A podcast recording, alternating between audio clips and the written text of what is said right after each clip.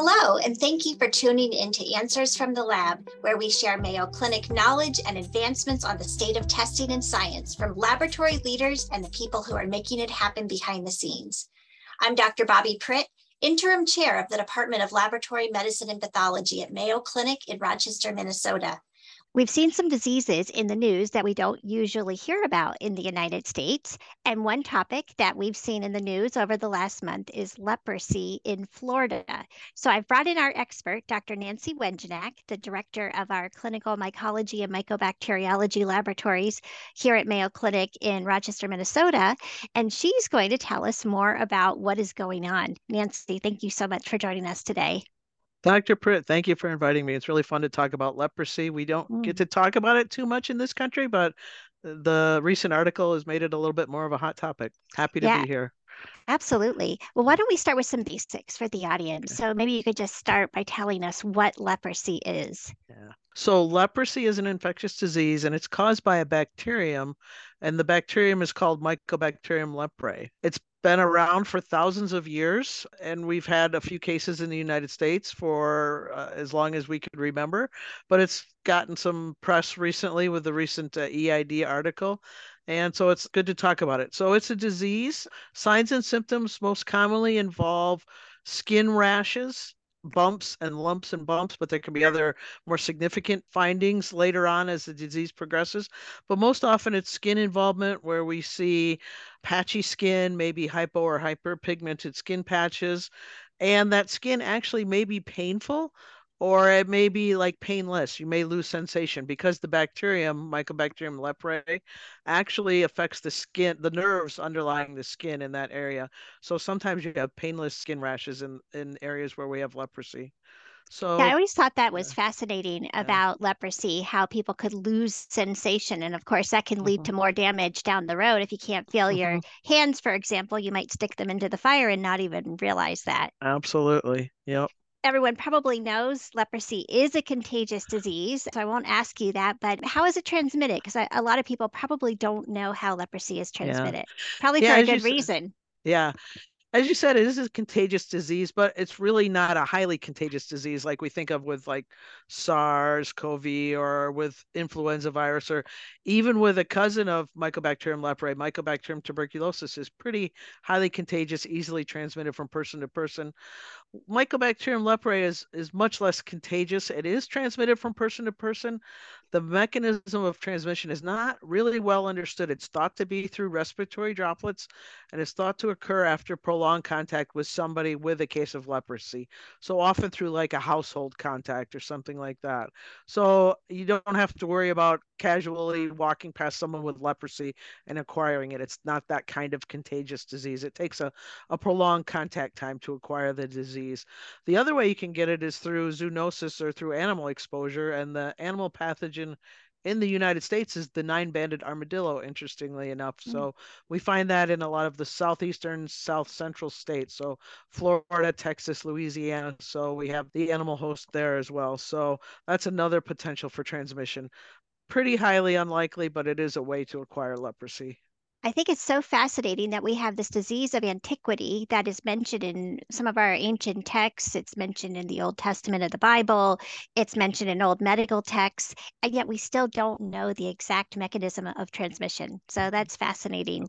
But interesting that you mentioned that it is known to be in the southeastern and south central states. So I guess it's not completely surprising that we're now seeing some human cases. But it's not something that's common. As you mentioned, the cases that we're hearing about appear to be locally acquired. These patients that have been coming down with leprosy in Florida have not traveled outside of the United States. So, what's happening? Should we, we be worried? Yeah, it was an interesting observation. And kind of the excitement in some of the news headlines started after an article was published in the journal Emerging Infectious Diseases. And it described a case in a, a middle aged landscaper who had no international travel to areas where leprosy is more endemic.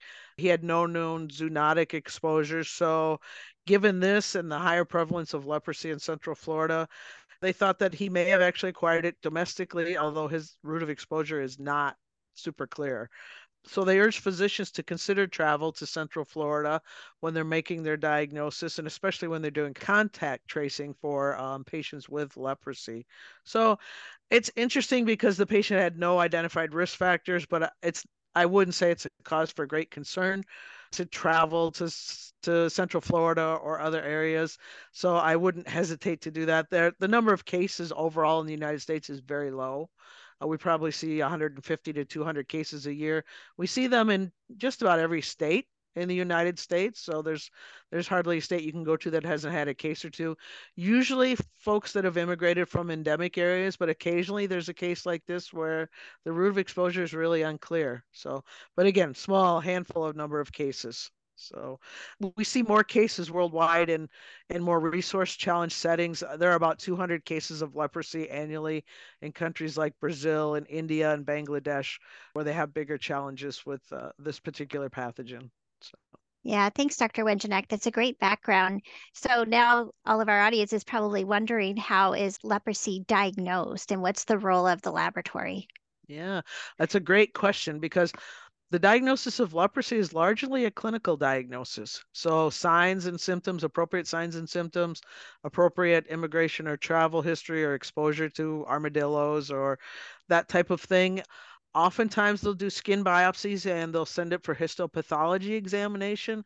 And for special stains like that, Pritt, I know you look at the Fite mm-hmm. stain to look for Mycobacterium leprae and mycobacteria in general in pathology sections. So that's probably the go-to lab test are uh, histopathology Fite stains of skin biopsies. There it does not grow in culture so mycobacterium leprae does not grow in microbiologic culture. It's the one mycobacterium that will not grow in the microbiology lab in culture so the other main lab test used to diagnose leprosy is a pcr specific for mycobacterium leprae that's available at the national hansen's disease center in Baton Rouge, Louisiana. And so, if you really have a strong case for leprosy clinically, you're seeing acid fast bacilli in the uh, Fite stain on pathology, but nothing's growing in culture, then oftentimes you can send it for PCR to the Hansen Center in Louisiana. One thing I should probably mention is leprosy. Another name for it is Hansen's disease. So it's named after the uh, scientist who identified Mycobacterium leprae in the 1800s, I think it was, as a causative mm-hmm. agent of leprosy. So you'll hear it called Hansen's disease as well as leprosy. There are a few main points that you just mentioned that I'll highlight for our audience. First of all, just repeat the fact that this is one mycobacterium we cannot grow in culture, which I always thought was fascinating when I first learned about this as a med student. But then also that it can be detected in skin snips and by histopathology. So I've seen a few cases and I've seen the mycobacteria really invading the nerves.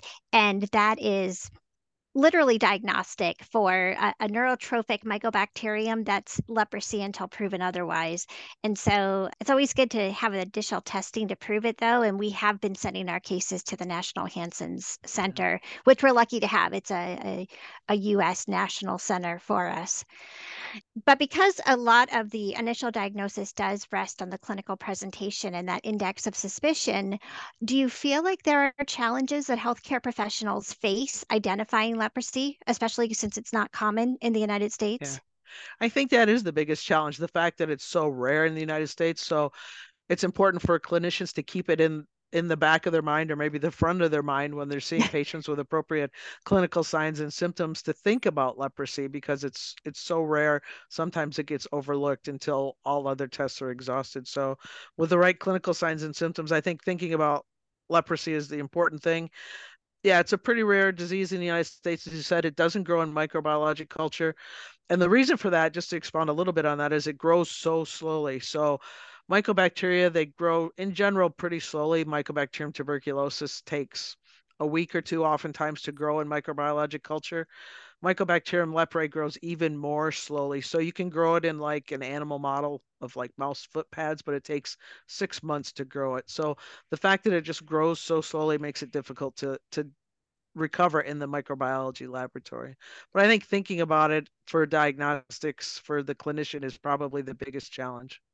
So. Yeah, that makes sense. And in talking about diagnostics and then leprosy clinical presentation, are there any misconceptions or myths that you'd like to debunk for us? Yeah, there's a few myths, you know, very old myths. One a couple of myths that you know people with leprosy, their fingers and their toes just fall off Hmm. almost spontaneously as the disease progresses. That really doesn't happen. You do sometimes, if the disease is not diagnosed and treated properly and it becomes very advanced, you can require amputation because you lose sensation and and blood flow and things in those areas. And so sometimes fingers and toes are amputated but they don't just fall off due to leprosy. The other misconception from the old days was that you needed to isolate these patients, that they needed to be kind of isolated and they used to call them leper colonies or leprosy colonies. So much like we did with tuberculosis many years ago with the TB sanatoriums. And now we know that most of these cases, they're not, it's contagious, but as we talked about earlier, you're not going to acquire it from casually interacting with someone with leprosy. So these patients can be treated as outpatients, and and we don't. Uh, there's no need to isolate them in separate communities and things like that any longer. So It's such an important fact. In Yeah. so many places, you still read about how patients with leprosy, people with leprosy, are shunned mhm. and really treated as outcasts, which is really just sad and, and Yep, unfortunate and unnecessary. unnecessary. Yeah. Right. So, what is the treatment for leprosy? Well, treatment for leprosy usually involves two to three antibiotics for a period of one to two years, but it can be cured and we don't have to usually worry about recurrence. So it's fairly straightforward. You know, one to two years of antibiotics is not always pleasant, and there are some side effects from the antibiotics, but it is curable and it is treatable. So early recognition and treatment is really the key for these patients. And I guess even to take a step back before that, let's talk about prevention. It's best not to get a disease than to have to worry about treating it. So, what can people do to decrease the risk of acquiring leprosy? Yeah, I think you really don't have to worry too much about decreasing your risk. The risk of acquiring it, especially in the United States, is very, very low unless you live with someone with leprosy, you know, your household contact, or you spend a lot of time with nine-banded armadillos, which is probably unusual. Um, I wouldn't lose any sleep about acquiring leprosy in the United States. But I think it's just important for physicians to know the signs and symptoms and and keep it in their mind for those with the appropriate symptoms. The average person, I wouldn't lose sleep worrying about trying to avoid acquiring leprosy. Probably better things to worry about. Yep, especially people- with the respiratory season coming up. So Yes, and we will be Yeah. covering that in a future podcast soon. But I guess the bottom line is people should not worry about going to Florida, for example, no, and no, no, no. acquiring leprosy. not because of leprosy. not I because of leprosy, about right? we're going to go to Florida because of leprosy. So Well, thank you, Dr. Wengenack. That was really interesting and helpful, and always good to touch base with you about these. I always enjoy our talks. Last time it was zombie fungi, and uh, now it's you know old diseases of antiquity. So we're gonna have to find another really fun topic, which I'm sure will be easy given all the things that you study. Oh yeah, well, very happy to do it with the fungi and the mycobacteria. There's always something interesting to talk about. So happy to come back again in the future. Thank you. Thank you.